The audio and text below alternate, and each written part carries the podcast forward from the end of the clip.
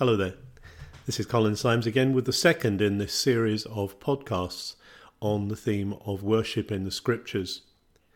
I said at the end of the last podcast that I was going to look at the story of Israel in Egypt, but actually the Lord diverted me a little bit and whispered into my ear that He was wanting me to speak a little bit about another character in Genesis. And so I'm kind of diverting from what I said but I really feel that this is an important part of the whole theme of worship in the scriptures.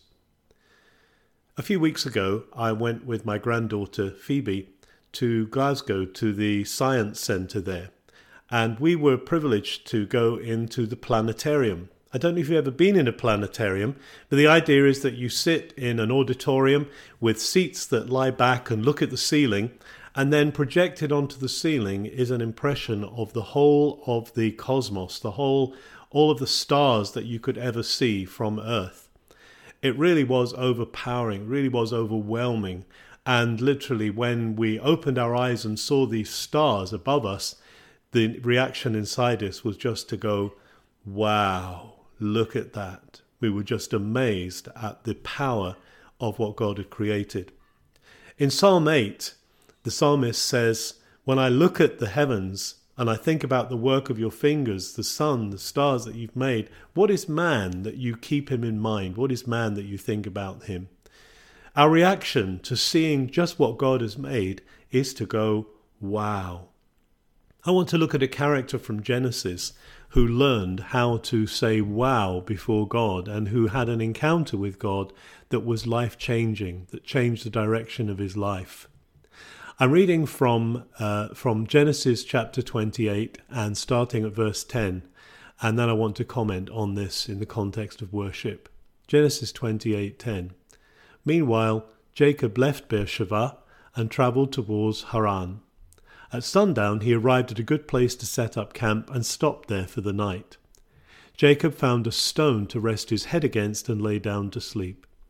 As he slept, he dreamed of a stairway that reached from the earth up to heaven. And he saw the angels of God going up and down the stairway. At the top of the stairway stood the Lord. And he said, I am the Lord, the God of your grandfather Abraham and the God of your father Isaac. The ground you are lying on belongs to you. I am giving it to you and your descendants. Your descendants will be as numerous as the dust of the earth. They will spread out in all directions, to the west and the east, to the north and the south. And all the families of the earth will be blessed through you and your descendants. What's more, I am with you, and I will protect you wherever you go. One day I will bring you back to this land. I will not leave you till I have finished giving you everything I promised you. Then Jacob awoke from his sleep and said, Surely the Lord is in this place, and I wasn't even aware of it. But he was also afraid and said, What an awesome place this is! It is none other than the house of God, the very gateway to heaven. The next morning Jacob got up very early. He took the stone he'd rested his head against, and he set it upright as a memorial pillar. Then he poured olive oil over it. He named that place Bet El, which means house of God, although it was previously called Luz. Then Jacob made this vow if God will indeed be with me and protect me on this journey, and if He will provide me with food and clothing, and if I return safely to my father's home, then the Lord will certainly be my God, and this memorial pillar I have set up will become a place for worshipping God, and I will present to God a tenth of everything He gives me.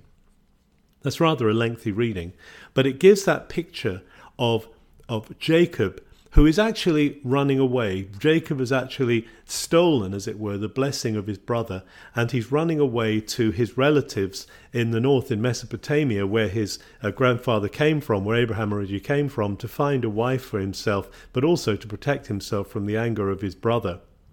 And here he comes to a place probably about halfway on his journey.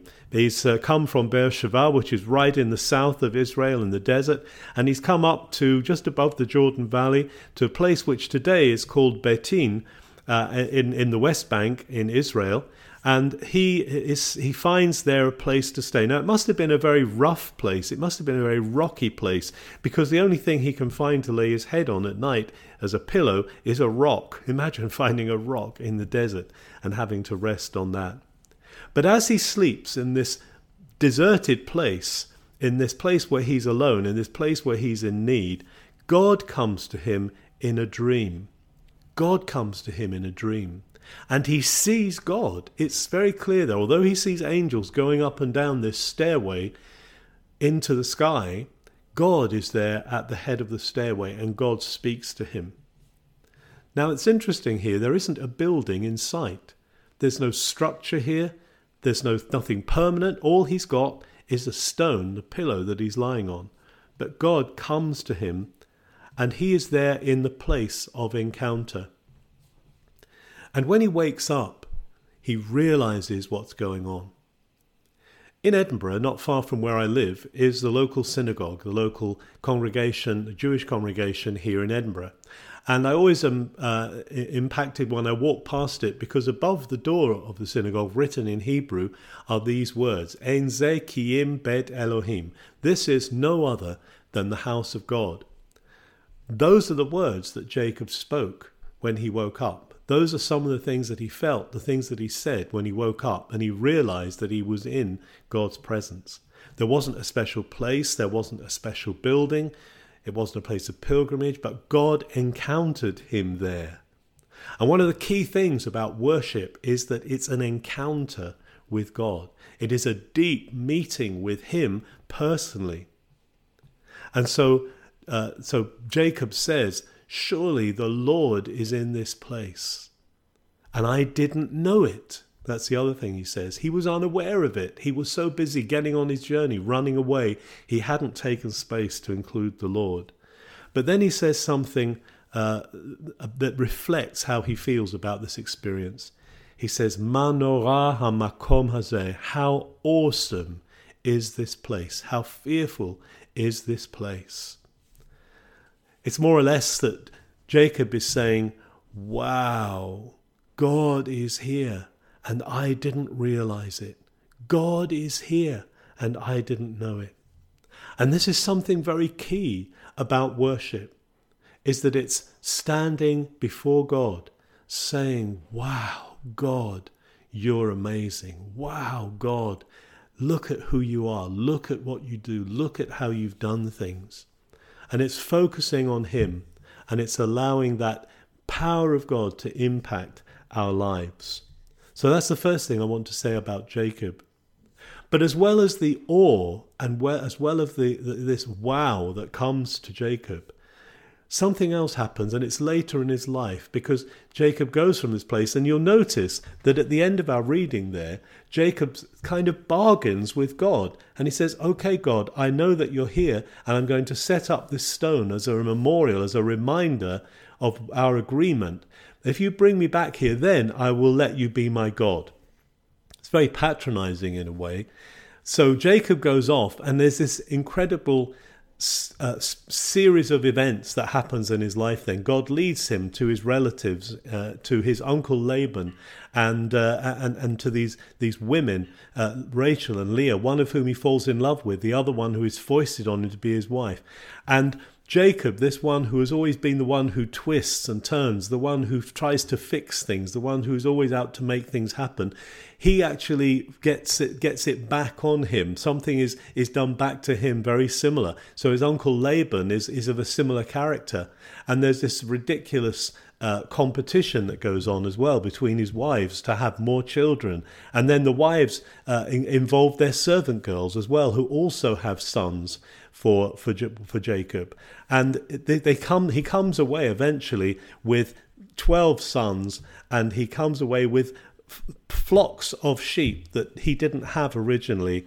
that belonged to him because God is with him. But he thinks it's his cleverness that's done it. And now God brings him in Genesis uh, in Genesis 32. He comes to the place where God actually encounters him. So he's coming back from this adventure he's been on in uh, in uh, in uh, in Mesopotamia. He comes back from that adventure and God meets him again, as he did in Genesis 28. But this time, God isn't standing at the top of a stairway. God comes right close up to him, right in his face, literally. He comes out up to him. And we read in Genesis 32 and verse 22 During the night, Jacob got up, took his two wives, his two servant wives, and his eleven sons, and crossed the Jabbok River with them. After taking them to the other side, he sent over all his possessions. this left Jacob all alone in the camp. And a man came and wrestled with him until the dawn began to break. And when the man saw that he would not win the match, he touched Jacob's hip and wrenched it out of his socket. Then the man said, Let me go, for dawn is breaking. But Jacob said, I will not let you go unless you bless me. What's your name? the man asked. He replied, Yaakov. Your name will no longer be Yaakov, the man told him. From now on you will be called Israel, because you have fought with God and with men and have won. Please tell me your name, Jacob said. Why do you want to know my name? the man replied. Then he blessed Jacob there. And Jacob named the place Peniel, which means face of God, for he said, I have seen God face to face, yet my life has been spared. This is an amazing sequel to the story we just looked at in Genesis 28. Because here is Jacob and he's coming back. He's not at Bethel yet. He's not yet at the place where he set up that memorial stone.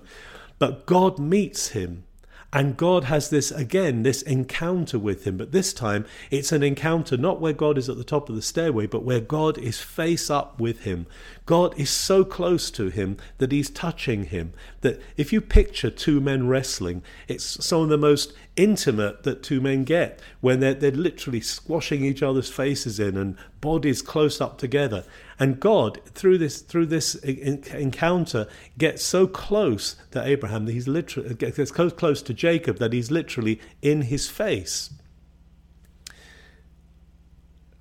It's really interesting that God does this to Jacob because Jacob, in a sense, doesn't deserve it, but God is so determined to get close up to Jacob.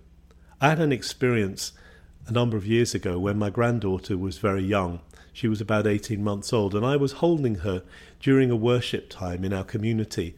And I was singing and praising God, just lost in love with God, and very involved and in, engaged in the worship. But I was holding my granddaughter, who was about 18 months, in my arm, and she suddenly put her cheek against my cheek. And she held it there for a good three or four minutes. And it was quite strange because I wasn't paying her any attention. I was just worshipping the Lord. But she was holding her cheek against my cheek. And she held it there all that time. and then I heard the Lord say something which has never left me and I've never forgotten. He said, Colin, this is how I want to be with you. I want to be so intimate, so close. I want to be cheek to cheek with you. In that sense, God was cheek to cheek with Jacob. God was close up with Jacob. And there's something key in worship that is both awesome. We have this great, amazing God, but He is a God who doesn't keep Himself at a distance, but who comes close to us, who puts His cheek up against our cheek, and who wants to know us that closely, that intimately. And again, at the end of this experience, Jacob is standing and saying, Wow, I could have died. I've got that close to God. And so he calls the place where that happened Peniel, the face of God. Now, one thing that's interesting is that in the Hebrew language, there isn't a separate word for the word presence. And where the word presence is translated in our uh, in our Bibles, it tends to be this word panim, again, the face of God because God always comes in person. God never comes as a uh, as a, an object. He never comes as a, an ethereal thing, as a force in the atmosphere. He always comes as a person with a face. And so here Jacob encounters the face of God, and he calls this place Peniel, the face of God. And so what we're left with here is the picture of these two amazing balancing senses of God, the God who is so great, so awesome, that he could strike us down, he could finish us off with one breath of his mouth. But instead, he wants to come close to us. He wants to be intimate with us. He is not distant, he's not far away. And we see that in this story of Jacob, who is the one who comes before God and who places himself eventually, when he does come to Bethel, he gives everything over to God. That's a few chapters later on. He does come to Bethel, and actually his wives there bury all their idols. That's another story. But at Bethel, they bury the idols. They finish with everything that competes with God, and they say, We are giving ourselves totally to God. What does this mean for you today, I wonder?